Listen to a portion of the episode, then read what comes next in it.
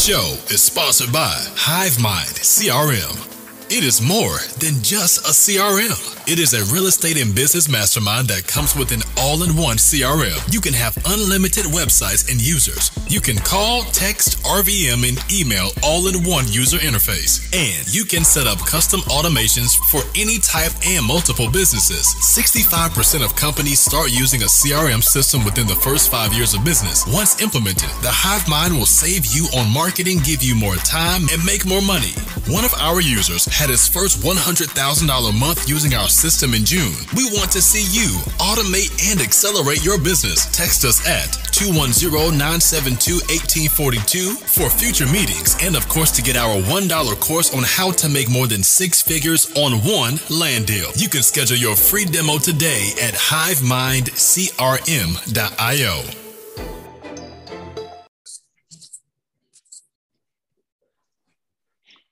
So we're here with uh, Henry Washington from Arkansas. Um, we're really excited about this interview because I think we like podcasting because we like asking the hard questions. So we're putting you on the spot. And hopefully, we can get some good some good nuggets out of this conversation. So first of all, um, we we always we always start off like um, how long you been an entrepreneur? Like what, what did you do in the pre, pre, pre, in the past to kind of inspire people? Yeah, man. Uh, I've been doing this. I've been an investor for four years, just about four years. Bought my first property in late 2017, and uh, my corporate gig um, was I was in um, IT, so um, I did data analytics and software development for Walmart um, out here in Arkansas. So I was in their IT department for some years, and then moved into the real estate department, but still doing data analytics and software development, but just for the real estate department. Um, for Walmart's yeah, real estate department. Walmart's got the largest real estate. If Walmart's real estate department was its own company, it would be the second largest real estate company in the world. Dude, so what, what happens in that? Like, what are the day to days? Are they just looking for like new build opportunities or what? All that yeah man. So they're looking for new places to build. They're looking about they're looking at uh, existing sites and how can they how can they monetize those sites? You know they don't they don't just own stores they own shopping centers and rent the rent the tenant spaces man. They're landlords too. Really? Yeah man. hey, it's, it's, a big deal. So um i, I always like answering this question up front. Um have you always had the entrepreneurship bug or has, has it been something you kind of hit when you hit a certain stage in life? How how'd that come about? Yeah, man. I, I like to tell people the seed was planted yeah, within me from an early age. So my pops was, uh, was a high school art teacher for his like day job, his career. But we know teacher salaries aren't great, and so he always had a side hustle. He used to pot plants at home, like grow plants and then pot them, and then go to the swap meet and sell them at the swap meet. I don't know if y'all know what the swap meet is, but yep don't really have them anymore. But uh, so he used to do that, and then he had an arcade. So like back when you has to leave, back in the day, you used to have to leave your house to go somewhere that had video games, and you play them in that place. right? it's not like it is now. And so he used to own an arcade, and uh, so he had video games, and people would come play them. And then uh, he had a vending machine business at one point, and then he owned a barbecue restaurant for about 10 years while I was growing up. So he always had a side gig, but he never like he never talked to me about like entrepreneurship or having my own business. He always told me, you know, go to go to school, get your education, you know, go get the corporate gig, work the nine to five, and then retire. You know, that was that was always what it. So I, we never talked about it. I just saw him do it, and so like I just like to tell people that planted the seed in me, even though I didn't ever intend on being one myself. And then when it was time for me to do it, I just knew I could because I'd seen him do it all those years. It's already in the blood. Yeah, man. uh, that's awesome. That's awesome. Um, what what I, what I really uh, so you're out of Arkansas. Tell us a little bit about yeah. um, what you've been doing. What, you, what are you doing in real estate? How many units you own? What type of what you got for single families, apartments? Houses, land? Yeah, I go for uh, so I'm in, I'm in Northwest Arkansas, and I've got about 70 70 units, somewhere between 68 and 70, fluctuating. Um, and yeah, so I mainly, if I had to pick a, you know, pick a niche, if you're going to pin me down, I'll tell you I'm a buy and hold investor. Uh, but but at its core, man, I, am just a deal finder. I just yeah. I learned early on that people struggle to find good deals, and people always want to buy good deals.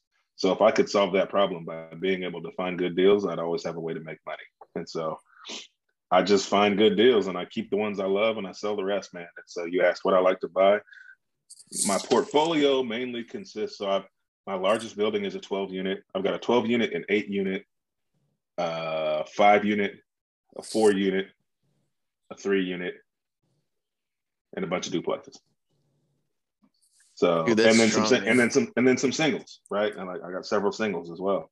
And so um yeah, man, for me, uh I like small multis. Um I wouldn't I'm not opposed to buying a big multi, but uh, I really like the small multi game. Um, and so yeah, I just get I just find deals, man. And so like, do I buy land or do I I buy it all? If it's a good deal and I can evaluate that deal, I'm buying it. I'll figure out a way to make money on it. So I just bought three acres.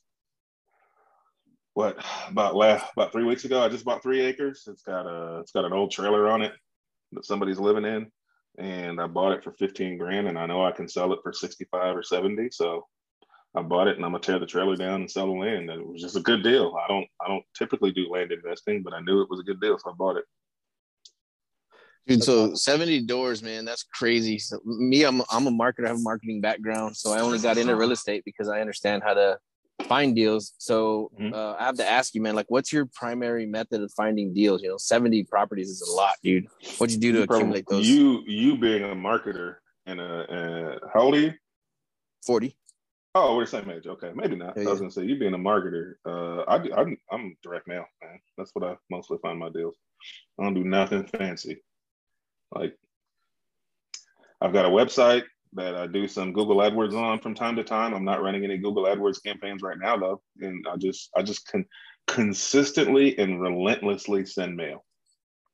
Do you know, I really love the mail model. Um, the only mailing campaign I've ever done, I have a commercial roofing company. While I, uh, I'm not practicing anymore, I've done like two repairs this year, right? I'm full time Mhm. uh, real estate now. But the only mailing campaign I ever did, I don't do anything small. So my first pull for data for real estate was half a million records. That's the first time I pulled data, and I RVM'd all of it, dude. So the very first time I did a mailing campaign, I ordered uh, twenty thousand uh, door hangers, and uh, I got zero deals off that, man. Zero. Door hangers, man. Who'd you have go hang them? Um, it was a company, man. It was a service, so they printed them and everything. And so I was like, man, for sure, I'm gonna get mega rich right now. It was every bit of like, tw- man, it's probably twelve thousand dollars or something, and I got zero deals. So I never got into mailing when I got into real estate. I just I didn't hit that. You know, I hit my stride in other areas, but uh, I'm fascinated by mailers. I think mailers are going to stand the test of time. I, uh, I think like when it's all said and done and the regulations come down on calling and RVMs and texting and everybody gets hit hard, I think mailers is going to be the game, man. So that's dope that you said that you're doing good in that. That's crazy, man. Congratulations. That's exactly what I tell people. I'm like, I'm, you can call me real estate old school, but it's all going to come right back to mail. Fundamentals, bro.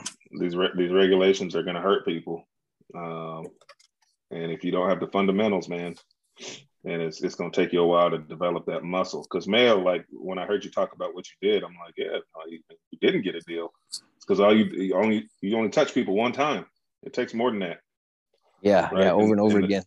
and the the the beauty of the marketing strategies you talked about, which was the RVM ringless voicemail and the text messaging, is it's easy to touch somebody multiple times, and Yep. so you can get it. You can get to that deal quicker because you can get to your touches quicker. Right with mail, it takes time. You got to have somebody got to print the mail and put the stamp on it, put it in the mail. It takes a few days to get there, and then have they might throw it away the first time, right? So it takes time to get touches with mail, but that's why when he asked me what I do, I said I relentlessly and consistently mail. I don't worry about if it's bringing me a deal. I know it's going to bring me deals. So I don't let the number of deals I'm getting stop me from the amount of mail that I send because I know you just have it's a money machine, right? You put money in your marketing machine on the front side and then you get deals and those deals produce results and those results are, are cash or cash flow or or sales from a flip or something right so i'm not worried about turning that off i'm trying to figure out how can i spend more how can i send more mail I love that, man. I love that in marketing. Like, how can I still stick more money into this thing? And then you obviously the results you have, yeah. it's working out amazing for you, man. So, are you always going to stick with that, or are you are you ever going to branch out, or are you just going to just stick to what's working? no man i mean I've been. I, I think I've had this conversation like three times in the past few days in, old school. in different in different forms about different things, but it's all the same message. So we had this conversation yesterday on a podcast I was on, but we were talking about um, we were talking about rehabbing houses. Um, and then I was talking to my students about this the other day, and we were talking about um, marketing. But it's all the same, right? So your, your question was, am I going to do this or am I going to change and do something else at some point? And what I tell people is you you take what the market gives you, right? And so the market responds to mail. It's always responded to mail. It has never not responded to mail. People will tell you they send mail and it doesn't work. And that's usually because they didn't do some part of it correctly, right? That doesn't mean it doesn't work. It means you didn't do it right. Either you didn't spend enough to send enough mail, or you didn't consistently mail and hit people enough times to get a deal, right? Or you sent mail that somebody that didn't appeal to somebody and they keep tossing it, right? There's there's some part of that equation that you didn't do correctly. And Yeah. that's why it doesn't work. But the concept of sending mail to get deals has worked for decades. It hasn't stopped. It's not going to stop. Right. And so I will take what the market gives me. So the market responds to mail. That's great. The market uh, is responding to, like we talked about, flips. The market, the market right now doesn't meet, doesn't, it, it's so hot that I don't have to rehab a property like HGTV style in order for somebody to pay top dollar for it. So I don't do that. The market's allowing me to spend less on rehabs and put more in my pocket for less work. And so that's what I take. If it were five years ago, there's no way I could just buy a house, clean out the stuff, and then sell it for, for top market value. And I have to sell it well for under market value. Right. But you take what the market gives you. And so these people doing ringless voicemail and text messaging, that's awesome. It works. And when it doesn't, you got to do something else. So for me, I'm gonna do I'm gonna do mail until the market tells me I can't do it anymore. And then I'll and then I'll shift. So we we do a lot of PPC, and we tried cold calling and texting, And- it's just like we we got the best results with PPC, so that's what we stick to. So Mhm. we just, we just do PPC, and like I own, is a, great, man. I own a data skip tracing company, and we don't even use it for that. It's yeah. just like, we do PPC. I'm like, it is what it is. No hard feelings. so, um, 70 units in four years. That is not a that is not a a light a light thing. A nice a easy thing to do. Can't even find the word, but it's not an easy thing to do. What has been the easy? What is what is what is the thing that accelerated you to get so many units so fast? Um, so aside from the marketing that we just talked about, because you can't you can't scale unless you have deals to buy, um, is leveraging uh, small bank financing. And so, right, the two things that hold people up from from buying rental properties and then scaling their rental property business or any type of you know real estate business is uh, finding the deals, paying for the deals, right? If you had an unlimited way to get to find deals and you had an unlimited source of money, what would you do? You Turn just buy faucet on, both every dang thing you could you could get your hands on, right? Like, and so that's that's kind of how I scaled, man. And so uh, the two things that helped me scale the most were when I first got started, uh, I had a partner that we 50 50 on. And so at that time, I was using small bank loans, but I was having to bring uh, 15 to 20% down payments. And so um, when you're 50 50, if I have to bring a $20,000 down payment, you know, that only becomes 10 when you're partnering. And so I could, my money went further um, partnering on some of those deals. So I own about 25 doors that are, are 50 50.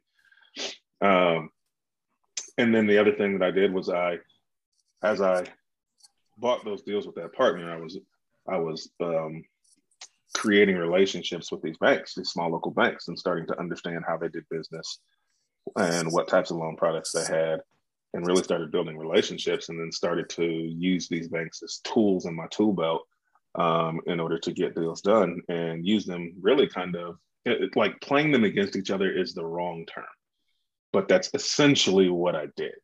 Um, it, it's it's. I wish there was a, a better term to describe it, but each bank, the terms can be a little different because they're small and they're local, which means they have a local board of uh, investors who kind of give the thumbs up or thumbs down on whether they're going to lend to somebody for a real estate deal or a new business venture or whatever it may be. And so, because they're small and local and flexible with their terms, because they keep their loans in house. Big banks, when you go apply for a loan, the first thing they do after you close on that loan is they sell it. Yep. Right. They sell it to Fannie or Freddie, and they're uh, that's how they make the money. The small banks, they don't sell them; they keep them. They're making money on the interest. That's what they want. So they need small local investors or business people to take out those loans. Right. That's how they stay in business. That's how they make their money. And so as I started to learn that, I started to find different banks to work with. And as I started to find different banks to work with, they saw that I was doing good deals. I was making money. I always keep track of the deals that I do. I have like a portfolio that shows here's all the deals I've done. Here's what I paid for them. Here's what I renovated them for. Here's what I dispositioned them for. Right. And so when I when I do a deal, I have the, the, the, the, way I knew I was onto something is the bank called me one day and they said, Hey, I heard you bought uh, this eight unit building. And I was like, Yeah. And they were like, Why didn't you bring that to us? And I was like, Well, I mean, the other bank said they would give me 10% down, right? Because that's, uh, that's just what my mind was. It was less money down. And they were like, Well, we could probably do that for you. And I was like, Well, if you can match, what's the what's the point? All right, I'm already there. And they were like, Well, what do we got to do so you bring the deal to us? And then I was like, Oh, light bulb. Like they they need this. So I said, You find me a way to, to buy deals without having to use my money, and I'll bring you every deal I got. And so now I have a bank that loans to me 100% financed. And so I can scale quickly because I don't have financing in the way of buying deals. That's powerful. That is a huge hack, huge hack. That's awesome. Um, man, that, that is, that's interesting. And, and, everybody can do it. Like people hear me talk about this and they think, well, it's just this one-off thing that he, that he found, got lucky and found. It's relationships. Yeah. Right these small local banks are all in similar positions, right? So you got to go build the relationships and you can't be afraid to tell people what you want, right? Yeah. When they said, How do we get your business? I said, I don't want to spend any money. You make it so I don't have to use my money and we'll work it out, right? And so she went and she worked out a scenario that would work out for everybody. And so I get it. Anybody can do that. So let me ask us Did you have to come up with like financial statements and all that stuff, show your net worth and all that stuff? for to make that to build that relationship so you show or was it enough to show your portfolio of what you bought and sold in the past was that enough yeah so anytime you start a new banking relationship you're going to have to give your financial statements and your uh and your they want to see your bank statements like so it's, it's typically one time on the front side so every time i do a deal i don't have to i don't have to show that it's just anytime i start a new banking relationship so i have about three banks that i work with right now and so i don't need to give that to them every time i do a deal but if I were to go want to work with a new bank, they're going to want those things. Gotcha. So I, think I think a lot of people misunderstand that because like some people they're afraid to even produce those documents just because they don't they, they might not even understand what that means. Right. Yeah. so it, and that's exactly like I that's exactly why I built the, I have a course about you know how to finance deals with little to no money with small banks, and that's 100% why I built that course because I had those same fears, right? And then like um, uh, Anthony's got a camera, so I can't tell. But I'm a minority, right? You look like you might be a minority. Right? We're all minorities here. He's my. You look. You look. You look, you look, you look passable. You look passable. No, but but like you could, but we don't always have an education from somebody in our family who teaches us like how to walk into a bank, right, and speak to people who you're trying to borrow money from. Yep. Like I was, I was terrified of that, right? I was like, because I I never asked somebody for that kind of money before. Um, I didn't always have great credit, and so like I had to learn how to do that, and then I had to learn, like I had to unlearn that they were doing me a favor, and relearn that I was keeping them in business. They don't eat without me, right? And so I stopped walking into banks and talking to lenders as if, please, sir, I have a deal. Would you be so kind as to give me a few dollars so that I can no, they need that. I call banks and I say, hey, this is Henry. I, uh, I'm a real estate investor in Northwest Arkansas here. I've got 70 rental doors. I'm buying about five or six deals a month. And I've got this deal, 123 Main Street under contract. I want to see if you can provide a, a commercial construction loan. I'm looking for four and a half to four, four and a half to four percent interest on a 20 year amortization. I want to bring 15% or less down to the table. Is that something you can do for me? Right? Like I speak with what I want and with confidence because they are providing the service. Now yeah. the ball's in your court. You go tell me if you can provide that service or not. If you can't, that's fine. I'll go somewhere else. But they're so used to people coming to them with hat in hand. That's not how it works for me. That's awesome. Dude, uh, I, I, that's dope. You know, leveraging the bank. So I'll tell you, that's exactly where I am in my career right now. So everything that we've done so far has been like self-funded uh, through seller finance, creative, sub two. You know, that's been our focus for the last three years. Yep. And then this this last deal, we took down a 1.1 million ranch. You know, some upwards of like 700 in profit, and uh, that was like a private money. But now I'm thinking like if we are going to scale this thing like we plan to, we are going to have to talk to some banks. So I have gone and I talked to a couple local banks just to kind of see what's up. And I'm finding that uh, land is a little less appealing to banks, man. So just even even if you haven't mm-hmm. played in that space too much, what would you do if you were me? Like, how would you try to uh, source a local bank that's willing to play that game? Uh, the land game. Yeah. You have, you have it under contract already? Um, no, no, we, we, we have several that we're negotiating right now, but yeah, I'm just yeah. trying to figure out like, yeah, how could we approach a bank with that? Like, if that's kind of like sometimes out of their wheelhouse. Uh, so they'll do land deals. Most most banks will do land deals. Uh, their their concern is uh is that um that you're buying a good deal, right? And so that it doesn't matter land or real estate, but with real estate, they're a whole lot more with a physical asset on the property. They're a whole lot more confident in the deal because there's more buyers for that. So these, like I said, the small local banks, um, they they want to know you're buying a good deal. So if I buy a house worth two hundred thousand and I'm paying seventy five for it, right? They know they're like, well, if he forecloses, if he don't want to pay his loan, we'll take the house back at 75 and we know we can sell it for you know 150 we'll make way more money off that than we will if he actually just pays the interest we want him to pay and so um, the, the the the thing i would advise you to do is to get it under contract first and take them take them an actual deal instead of a instead of taking them a scenario or taking them a, a what if or a, a could be um, because they want to know that um, but and it shows confidence. If you've got the deal under contract, you're saying, "Look, I'm doing this." Right? Somebody's going to finance this. Do you want to do it? Here's why I bought it because it's a good deal.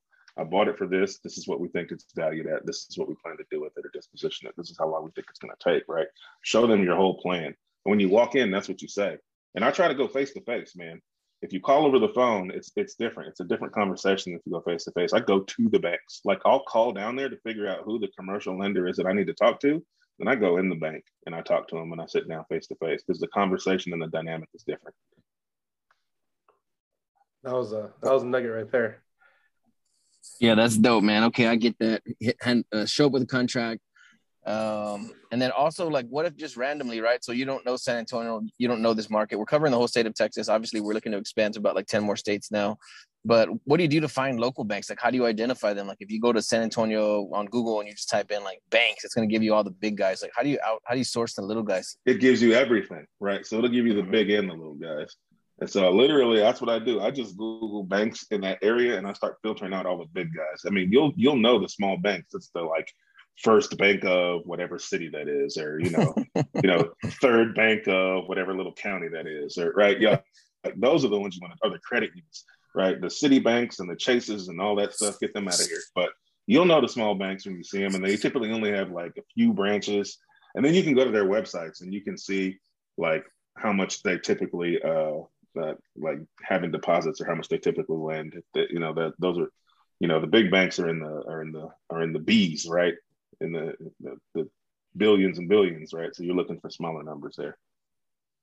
Okay, yeah, that's a good good differentiation, man. Okay, and then one thing I was kind of confused about, or I'm not too sure of, is like the difference between a loan, right? They're going to give you a loan. They're still going to give you like a 30 year M, uh, but you're going to just what? Uh, you, I know you said you hold stuff, but it sounds like you flip a little bit. So do you got to let them know that you're planning to do a flip? Like it's going to be a short term loan, even though they're going to give you long term financing. Yeah, so no, it's not going to be a 30 year AM. So when you call these banks, you want to talk to the commercial lenders. Right? Even though you're doing a residential deal, um, it's the commercial lender you want. You don't want the residential lender, the normal residential lender. The guy doing 30 year fixed rate mortgages for first time home buyers, that's not the guy you need to talk to. Mm-hmm. You need to talk to the commercial business lending branch or a lending person. And you typically want to talk to the, the VP in that area if you can. Um, so the, the commercial loans, I'll kind of talk a little bit about the structure first, right? And so these loans are typically 20 year amortized loans, and they're typically about a point or two points higher than your traditional loans. So if the if the traditional loans are at like three percent right now, I'm not sure. Yeah. These these loans are going to be at like four, four and a half, right? Uh, four and a half percent. They're going to be 20 year amortized. They're going to be on a three to five year adjustable rate, not a balloon, adjustable rate. So that means after three or five years, your rate's going to adjust to what the new market rate is at that time, um, or to, to be in line with what the new market rate is at that time. Um, but there's typically a cap on how much you can move. So it's like if the interest rates jump crazy, you know, there's a cap on how much your your your interest rate will move on that loan. Um, so, and then what the banks will loan on these commercial products is typically they will loan 80, 80 to 85% of the purchase price. And they will also loan you 100% of the renovation costs that you need. So, for ease of numbers' sake, if you're buying a house um, for, if you're buying a house for $100,000, right, and you need uh, $20,000 to remodel that house, they will lend typically 80 to 85,000 because that's 80 to 85% of the purchase price. And then they'll give you all 20,000 to do the renovation as long as that total loan amount falls underneath 85% loan to value, then they will then they'll typically do that. And so those that's that so they call those commercial construction loans. Some banks call them fix and flip loans. Some banks call them uh, just commercial loans. Um, and some banks call them just construction loans. They all have a little different name for them, but essentially they do the same thing. Wow. Man, that that is money. Okay, yeah, that is dope, man. And we've imagined that a long time ago to like to leverage unlimited capital from some source, right? Uh, I'm just yeah, just trying to figure out what that might look like. If they know we're, we're not going to hold it for a long time, like we just need like yeah, they know that like right. A, yeah. These loans are for investors to buy properties as either rentals or flips, right? So they mm-hmm. know that that's what you're doing. And so when I like, I literally before this call, I just sent a contract for a house I put under contract yesterday to my bank, and right. And so what I say in the email when I do that is I say, Hey, I'm buying one, two, three Main Street. This in this case, I was buying it for 82,000. So I'm buying one, two, three Main Street for $82,000. I plan to spend up to $30,000, $35,000 of renovation. And then I give them a quick rundown of what that is, you know, paint floors, blah, blah, blah, blah, blah. Right.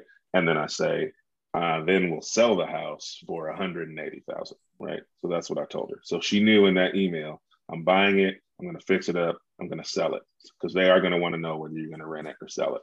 Um, and then she'll come back to me with the terms. I'll typically run an in-house evaluation, which means instead of sending an appraiser out to the house to do an appraisal, they'll just have a guy in the bank kind of run comps to determine what the appraised value of the house is. And if the appraised value of the house comes back uh, higher than what I'm buying it for and what I need to renovate it, then they're like, yeah, it's a go. Wow. Boom. So are you're you're only in the Arkansas market, so you can leverage the local banks for that reason, right? So if you were to venture yeah. outside market, you'd probably find a local bank in that area and do the same thing. That's right. That's right. The first thing I would do is find a local bank. The first thing I would do is ask my banking contacts here if they have friends in the banking world in the market I'm going to go look to because relationships are the best way to get this business done. So you do local business with local banks. That's right. That's huge. I like that. I like that. I I, th- I think a lot of people they overcomplicate that stuff and like for it's just eh, you don't you don't know you know nobody nobody nobody teaches that and nobody understands yeah. that process local local business no that's yeah, cool man. man. And that's just one of the things that they can do man you can go to your local banks they're so flexible man like what they care about is good deals so they're really asset based lenders Now, they are going to look at your credit. You can't get these loans with terrible credit. But their biggest concern is the deal, not necessarily you. You have to meet their lending criteria, but the deal is the most important. And so, um, so one uh, one thing you can do with these small local banks is if you don't want to use your money, you can also talk about uh, you know uh, using uh, what what they call what the banks call cross collateralization, right? And so you can if you own an asset already that's got equity in it, right? Everybody knows you can take out a HELOC or like a line of credit on a house, and everybody knows you can refinance a house and pull equity out. But what a lot of people don't know is you can go to small banks, and when you buy a new property, instead of using money for your down payment, you can say, "Hey, can you leverage? Can I collateralize this equity as my down payment?" And they call that cross collateralization. So they can just basically say, "Okay, well, you own this asset that has fifty thousand dollars worth of equity in it you need $15,000 for the down payment for this property, We'll, will let you use that asset as collateral for the down payment. And so they'll basically let you use the equity in one property as your down payment to buy another. Dude, that is crazy right there. And the snowball effect takes. Yeah, man. Leverage. Damn. So what does that look like? Do they put a lien against the property or how, how do they set mm-hmm. that up on paper? Yeah, they'll typically put a lien against the property, a second mortgage against it right for that for that amount um then you go do what you got to do um buy the new property flip it sell it refinance it whatever pull the money back out pay it off do they do they take risk in doing like second and thirds on other properties or they only like being in second position uh it depends on the bank man uh i, I think typically second is is as far as they want to go but um, yeah. because after that then you're really i mean there's probably not much equity anyway right so um but yeah, man, they just, they, and especially if they did the loan on the property that you have the equity in, it gets a whole lot easier. They're probably not even taking seconds out at that point. Ah, they just like, let's just do the paperwork. Yeah, right. How can we get this done? Right, because we, we're going to take the house. We're going to take all your houses because we got the loans on all of them. So, you foreclose, we're going to take them all let, let me ask you this what's the because usually with us we're doing trying to speed a transaction so if we're going to close in seven days we need to close in seven days what's the speed that they operate in once you have that relationship in place yeah man so i tell people man you got different banks as different tools in your tool yeah. belt right and so um, banks can close fast too right the thing that holds banks up is typically the appraisal process everything else can be fairly quick right? The thing that they need to get a deal done is they need loan committee approval. And most banks have loan committee meetings once a week. Some have them twice a week, but it's typically once a week. It's like on a Wednesday or a Thursday traditionally. And then um, and then the appraisal process. Those two things uh, take the most time. And those two things are the things that they need to know to get the deal done. Right. And so if you have a title company who's willing to move quick, and a bank who does in-house appraisals. So when you're calling these banks and you're vetting them to find out if this is a bank you want to use, you want to ask them, do you do in-house appraisals or third-party appraisals? Third-party appraisals means they call, you know, Joe Bob's appraisal. You know, and Joe Bob's 70 years old. He's been doing appraisals in in in, in that city for for you know 50 years and he's all backed up right now because interest rates are low and everybody's doing refinances on their traditional home. And so Joe Bob can't get out there to go do that appraisal for three weeks, right? And and don't bother him because he's not. He, I don't. I can't. I can't do it, right? Might die tomorrow, uh, but he'll be right, there. right, right. But if they do in-house appraisals, that just means they got a guy in the bank who runs comps and and gives his best guess as to what the after repair value based on the um, the repairs that you told him you're going to do are. Now, the downside to that is typically your your uh, in-house appraisals are going to come back lower than your third-party appraisals because they're not as in-depth. But if you're buying good deals, that doesn't matter because you're you're you're you should be well under that amount. Yeah. And if they can do in-house appraisals, you take something that takes three weeks with Jim Bob, and it takes an hour with the guy in the bank. And so, I just sent this. I just sent that deal to my bank this evening. Tomorrow morning, she'll text me and say, "Hey, this is what we think the value of the property is." That's how quick Dude, it goes. And crazy, then I bro. can, I can, and then my title company, I already told them when I sent the contract, I want to close this one as quick as possible. So if I need to close next week, close next week. Dude, that's right there. That was the biggest takeaway from this whole entire conversation for me. That is stupid, man. I hope people were listening to that. We need to like chop and screw this and bring it back a little bit real quick. That's crazy. so that's where I've been getting my ass. Kicked. You need one of the, the, you need the you need the bomb drop button. yeah, dude. Daniel, can you get us a button? Uh, man, seriously, dude, because that's where I've been getting my ass kicked. Is that the appraisals are taking like five to six weeks right now, yeah. right? So I got people that are ready to close. We got cash in the bank. We, how soon can we close? I'm like, oh, two months from now. So it makes me look stupid. Sometimes you lose your buyers, yeah. that kind of stuff. So man, okay, cool. So two things. I'm gonna start calling local banks from a Google search and then I'm gonna make sure that they have in-house appraisals, and I'm gonna start sending people their way, man. Okay, dope, dude. That's crazy. That that's gonna set me off in a whole new, with a whole new momentum. So I appreciate that. I just need ten percent of each one of those deals you close next month, and then right. be straight. Well, Send me your wiring instructions. so, so well, what we've been trying to do is um, we've been trying to bring in our lender, a lender that does in the states we're operating in. That way, mm-hmm. if the, you can sell your property at full price as long as they qualify for lending. Yeah, so, oh, that's dope.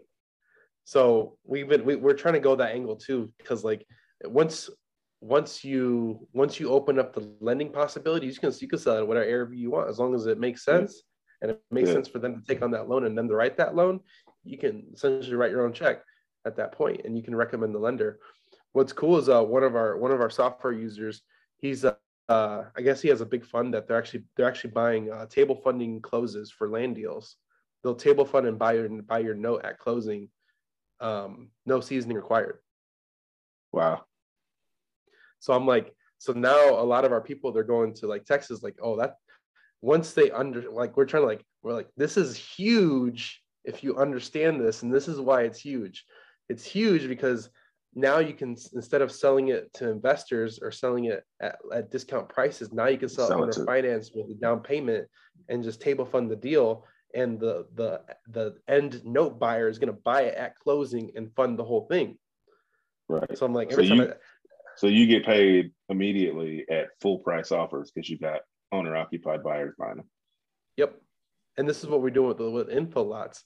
So like um because we do we do a lot of land so like once once like we have to like explain how huge that is because a lot of people they don't understand notes and they don't understand uh, funding yeah. and financing. So we have to like we have to go through the whole process. This is what funding and financing is.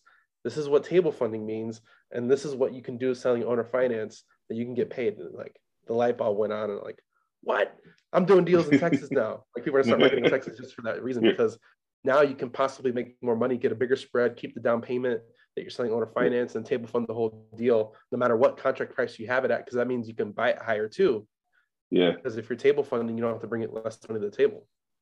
That is that's that's the huge point I think that people uh, that people probably miss is that you've got you know you can make um, you can make tiered offers right Yep. And so that it gives you another tool in your tool belt for your sellers. It's one less reason for them to go somewhere else.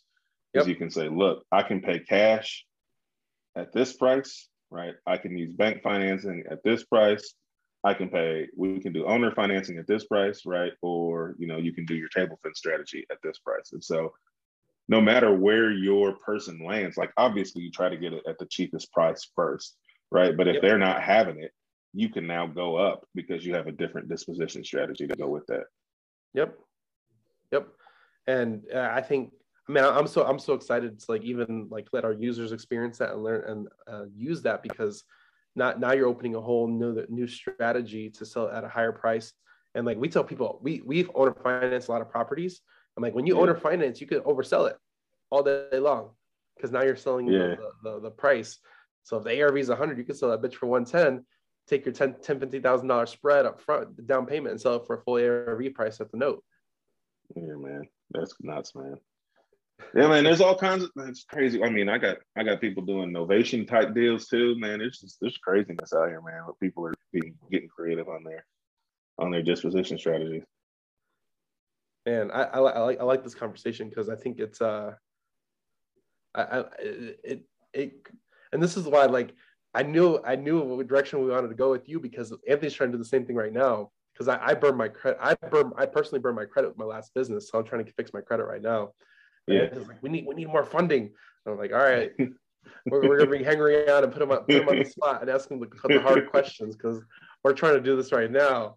Because uh, get this is brilliant, man. I'm sitting here, I'm chuckling at uh, Anthony's question because I'm like, this is smart. This is this is exactly why you should have a podcast, dude. You can uh, you can you can educate other people, but at the same time, you getting uh, answers to all your most difficult questions.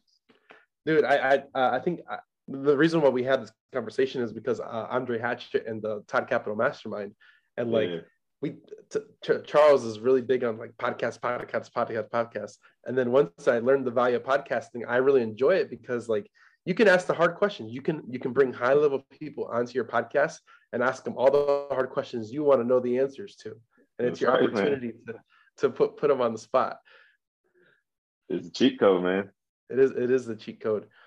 Um, towards the end of the call, we usually ask, "What is a quote that resonates with you, whether it's yours or somebody else's?" Yeah, man. Um, uh, imperfect action beats perfect inaction every single time. And I think uh, I think with new investors, man, they get so hung up on the how. Everybody wants to know every single detail of how they're gonna get from like point A to when I cash my check.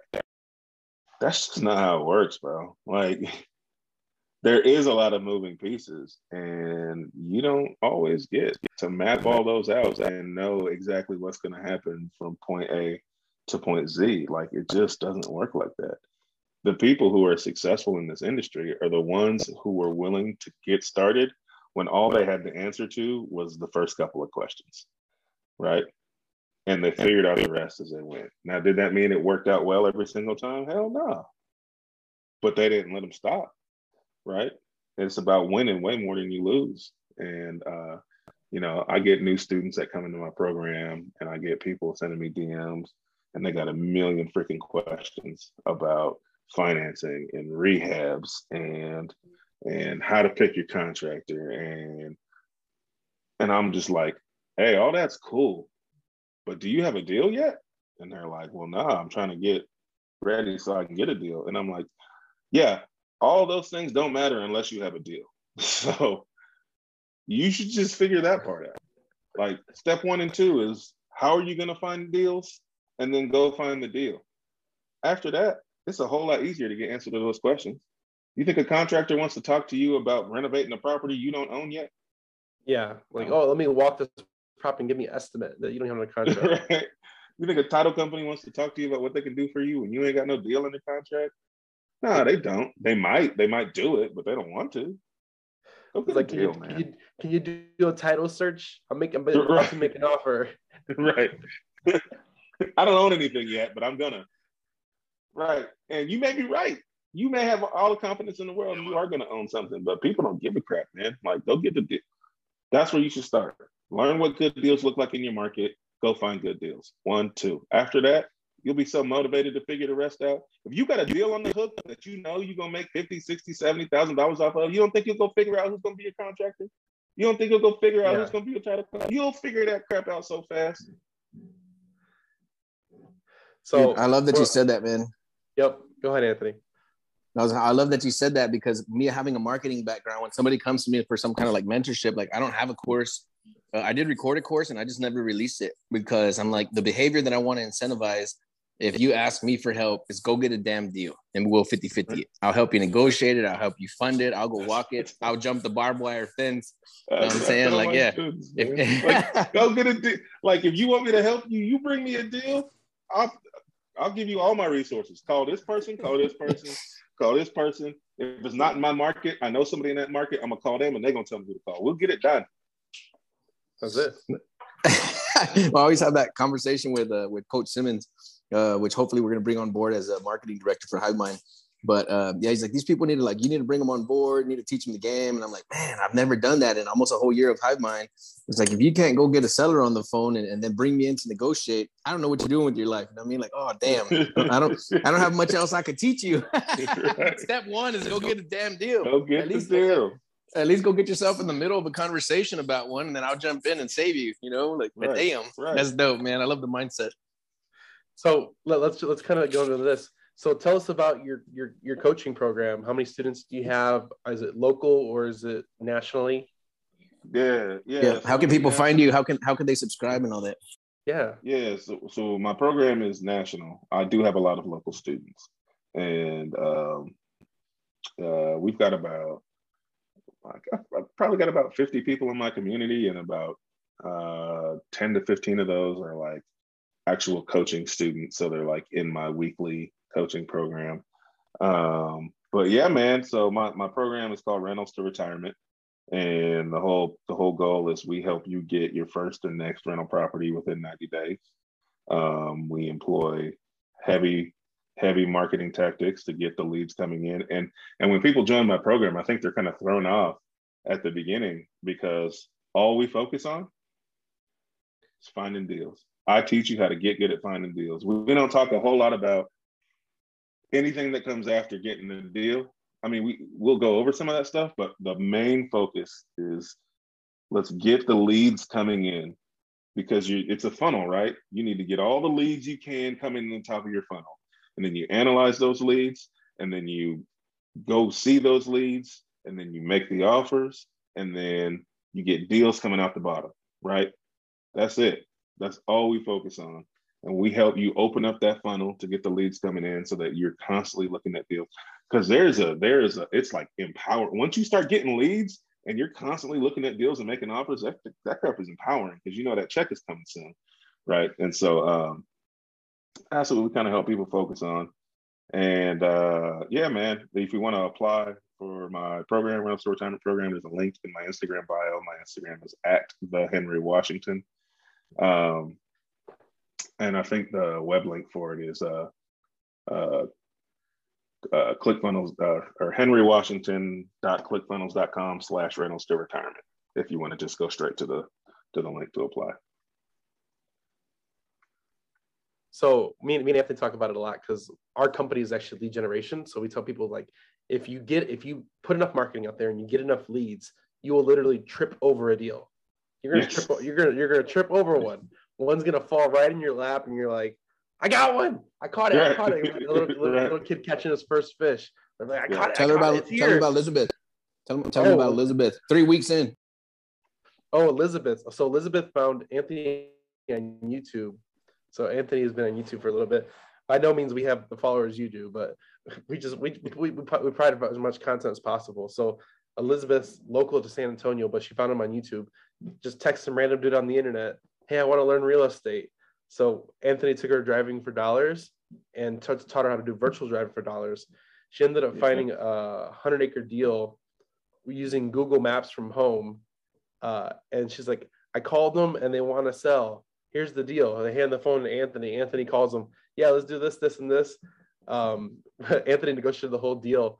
We uh, we we got partial owner financing with a with a down payment. So the purchase price is a million seventy, and uh, with two hundred thousand dollars down. And then Anthony got a ninety day ninety day because it's land, so we usually get it for ninety days or more. So we got a ninety day contract on it. And then Anthony's like, "Hey, we got thirty days left and we only sold like one lot because we subdivided it on paper. Like we only sold one lot. What do we do? Like we got to fund, we got to fundraise 200 grand. We've never fundraised money at all. Yeah. And uh, we literally put it in the community like, hey, we need 200K. Uh, if you're interested in putting up 200K for this deal, let me let us know. So somebody's like, people, one person said, call me.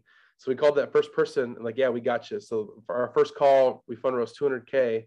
And then those like 10 other comments underneath, like, hey, we got money, we got money, we got money. Like, man, this, this, this is this is dangerous. yeah, man. Yeah, This man. So you're gonna close on it and then and then sell it on the market. Yeah, we actually closed on it in, August. Uh, we've sub subdivided and sold on paper. I think uh, it was like a 10, 10 lots, and we sold like seven already. And uh, we have people putting contracts on it. So hopefully, it should be all properties should be, should be under contract by the end of the end of the year. And then, of course, the time to close because we're now introducing them to uh, finance buyer to uh, land financiers that will actually help fund the deal for us. So it takes a little longer for them to get financing, but hopefully we'll finish it by January. And we're looking to make 700k, and we're paying our user 100k on our first deal. Jeez, man. Jeez, man, there's money out here on this here internet, man. You just got to do the work. Yeah, D'Angelo so, Westfield right now, he's he's working on a hundred thousand dollar deal. So that's kind of like our claim to fame is we want to teach people how to make a hundred K on a single transaction. That's amazing, man. So the the thing about Elizabeth, she just quit her job. She just quit her job now. She's done a couple other deals while we're working on this one. So this was a bigger one, and she yeah. just quit her job uh, last week. That's amazing. Because she worked at a call center. So it's crazy, man. There's there's so many good things happening, and uh, I love I love I love changing the power of people changes people's lives. Is it's unfathomable what what what comes with that and make making Absolutely. a difference. Yes, sir. So like me, me and Anthony, we're really big on minorities. Like we want to help minorities because like you even you even said earlier is like we, we weren't taught about financial statements. We weren't taught about the importance of credit. Right. We weren't taught about a lot of this stuff that banks want. So yeah, I meant to squeeze that in. By, we're, we're intimidated. We're intimidated by not even misinformation. Is not no information. Lack of, right? by yeah. not knowing lack of it. Exactly. So um, that's one thing me and Anthony really want to do is like we want to help minor we want to help more business owners, especially minority business owners, accelerate their business and have six figure months. We already had uh, I think four users have minorities own property too. So it's just it's, dope, it's kind of interesting. It's kind of interesting, man. It's it's very it's very great crazy what's going on and what's happening. And it's just like it all comes down to like educating and empowering our people. Yeah, one hundred percent, man. That I, I tell people after I did my first deal and I saw how crazy powerful it was because I didn't have no money. Yep. I only had a thousand dollars. I had to get super creative. So we used uh, my wife's 401k to find the rest of the down payment. I bought that house. And then uh, the bank let me take out a line of credit on the equity that I just, on the equity of the house that I just bought. And they were like, well, here, we'll give you 30 grand to go buy your next one. And dude, not 90 days before that, I was having a panic attack because I was like, I don't know how I'm gonna have enough money to take care of my family. 90 days later, I buy a house without using any without using any of my money. And then the bank's like, well, here's 30 grand, bro. Like, do you understand how insane that is? Like, yeah. I don't know how I'm gonna have money. And then the bank's like, well, here's 30 grand. I was like, that's when I knew I was like, I gotta share this information with people because nobody told me about it. I had to go figure all this stuff out and it's super powerful. Like more people need to know, and so that's the whole point of. That's why my Instagram is what it is because I just wanted to give information away for free. That is dope, man. You freaking yeah. you you enlightened me to something I've never heard of today. And then I, I want to say something on a podcast that I've never said before, talking about like brown people not having you know that that background or that financial right. literacy since we were kids. My dad, great guy, amazing guy, one of my best friends. Of course, we had our hardships growing up, right? When a kid thinks he's smarter and cooler than his dad. But uh, right. my dad has never my dad has never filed taxes before in his life. What? Dude, so yeah, so talk about starting from the bottom, bro. So like everything, like just having conversations with people like you, putting yourself in the right circles. You know, it's just like, man, you got to learn one way or another. And if you're afraid to put yourself into those circles and have those conversations, then it's hard to grow. So yeah, I just wanted to share 100%. that. That's amazing, man. Change it, change your family trees out here, man. Dude, now the stuff my kids are learning, man. My, I was with my son at the beach, and I never push real estate on them. I've never had a conversation about money, like nothing. They hear me talking about marketing, they know I'm obsessed with it. But I'm at the beach with my son, and uh, he, we're having. He's just like having a little moment. He just asked me a question. He's like, "Dad, if people can make that much money on one real estate deal, why do they make all year? Why do they work all year to make that kind of money? I'm like, I don't know, son. I don't have an answer. Light and, then, and then we're at the beach and we're just all quiet. It's dark. We have a bonfire going at the beach. And he goes, Hey, dad, you want to walk down the beach and talk about real estate? I was like, son, I've been waiting for you to ask me that your whole life. My 11 year old son is like, Do you want to walk on the beach and talk about real estate? I said, Holy Damn crap. right I do, son dude and he had about a hundred questions. We've never had a real estate conversation ever and he just had oh, questions man. back to back to back i bet you back. were glowing dude elated bro. Like energy was flowing through my body man and he was like the, the, light bulb came on. So now he has DealMachine on his phone. He has LandGlide on his phone. Like he's sending me properties now. Yeah like oh shoot. He's gonna do his first deal before he turns 13 that's amazing man. Oh, uh, i want to want to ask a question because I don't know if anybody's ever asked you this, but what is the impact? What is the impact and future you could bring by the content by the content and information you're putting out now? what what what is what is your goal as far as impacting lives? Yeah, man, I didn't I didn't know um I didn't know kind of what uh, the only goal I knew I had was I need to share this with people. Um and that's what I put out there and like measuring impact is hard to do. Um and so I don't I don't necessarily have a goal for for like how I'm going to impact people. Um, I just know that no matter where this takes me, like, you know, I, I don't want to sound douchey. It's hard. It's, you know, it's hard to talk about yourself in kind of this, in these terms and not sound like a giant douchebag. So forgive me, but like, I don't know how big this will get or how big I'll get. Right.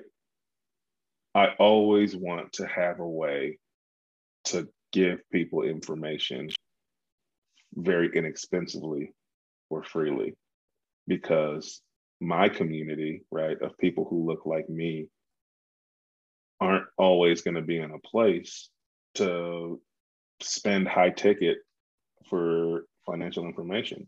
Now, don't get me wrong, there is plenty of people who want to and are willing to spend high ticket money for mentorship and for someone to kind of help bring them along their path but not everybody's in that position. And I don't want to price people out who aren't in that position by not having a product or a service for them. Right. And so I'm always going to have something very low ticket. You know, I get, you know, people tell me all the time, man, your courses are too inexpensive, they're too cheap. And I get that. I get from a course creator standpoint, I understand why they say that right? You need to value your content more. People value content if you value it. And that all of that is true. But I don't have those low ticket courses aren't out there for me to make money on.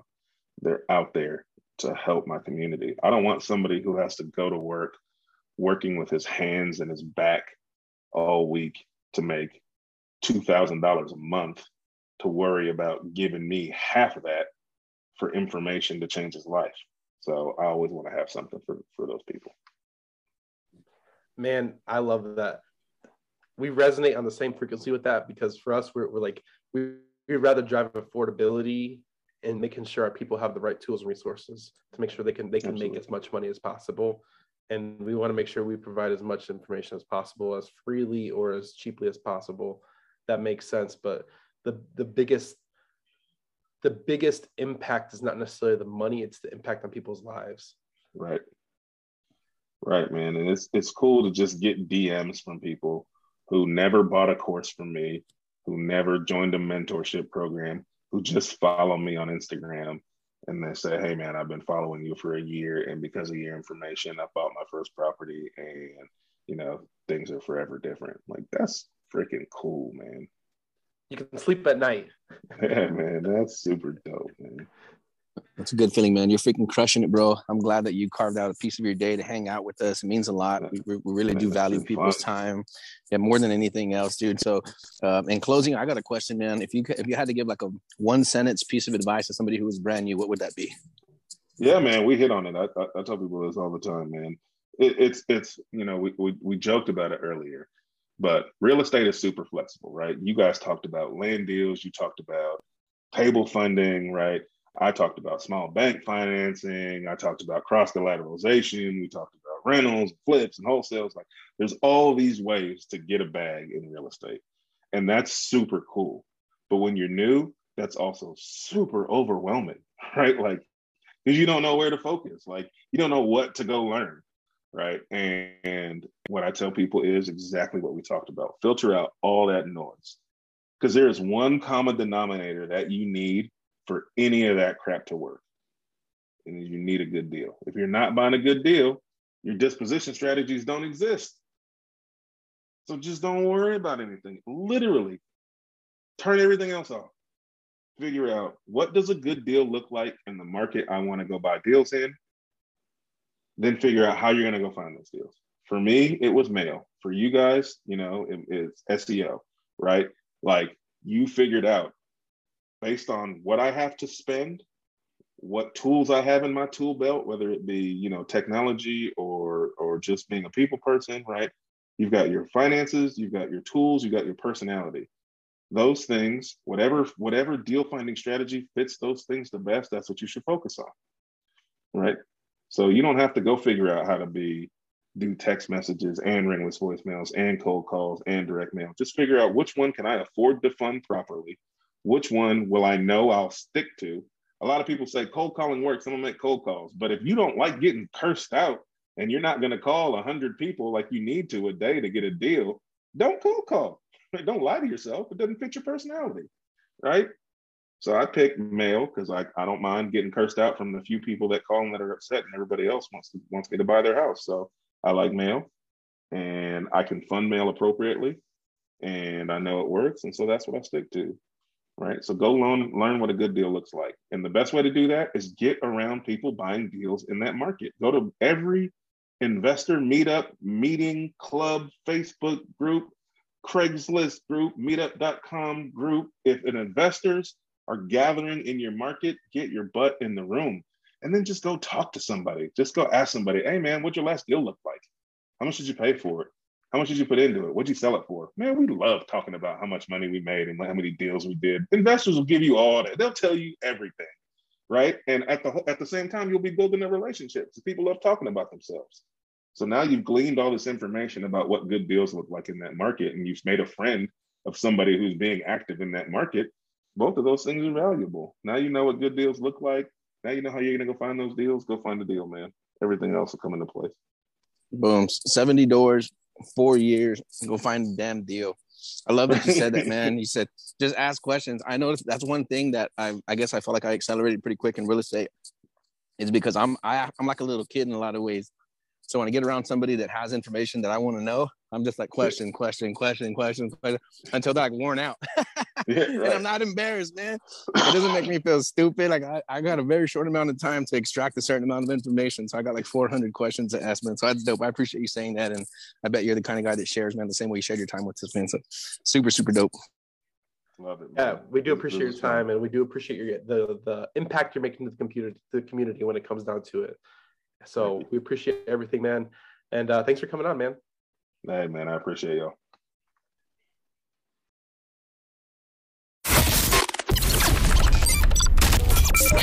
The show is sponsored by The List Guys. Do you need more leads in your local or virtual market? One in 10 small businesses don't invest in any kind of marketing. The List Guys have over 35 plus list types to choose from, and you can mix and match any list or criteria. We also use the skip trace list and provide up to seven numbers and email addresses. Every list you purchase will be scrubbed against previous purchases. The list guys are here to save you time. Contact the list guys today at www.1listguys.com. That's www.thenumber1listguys.com.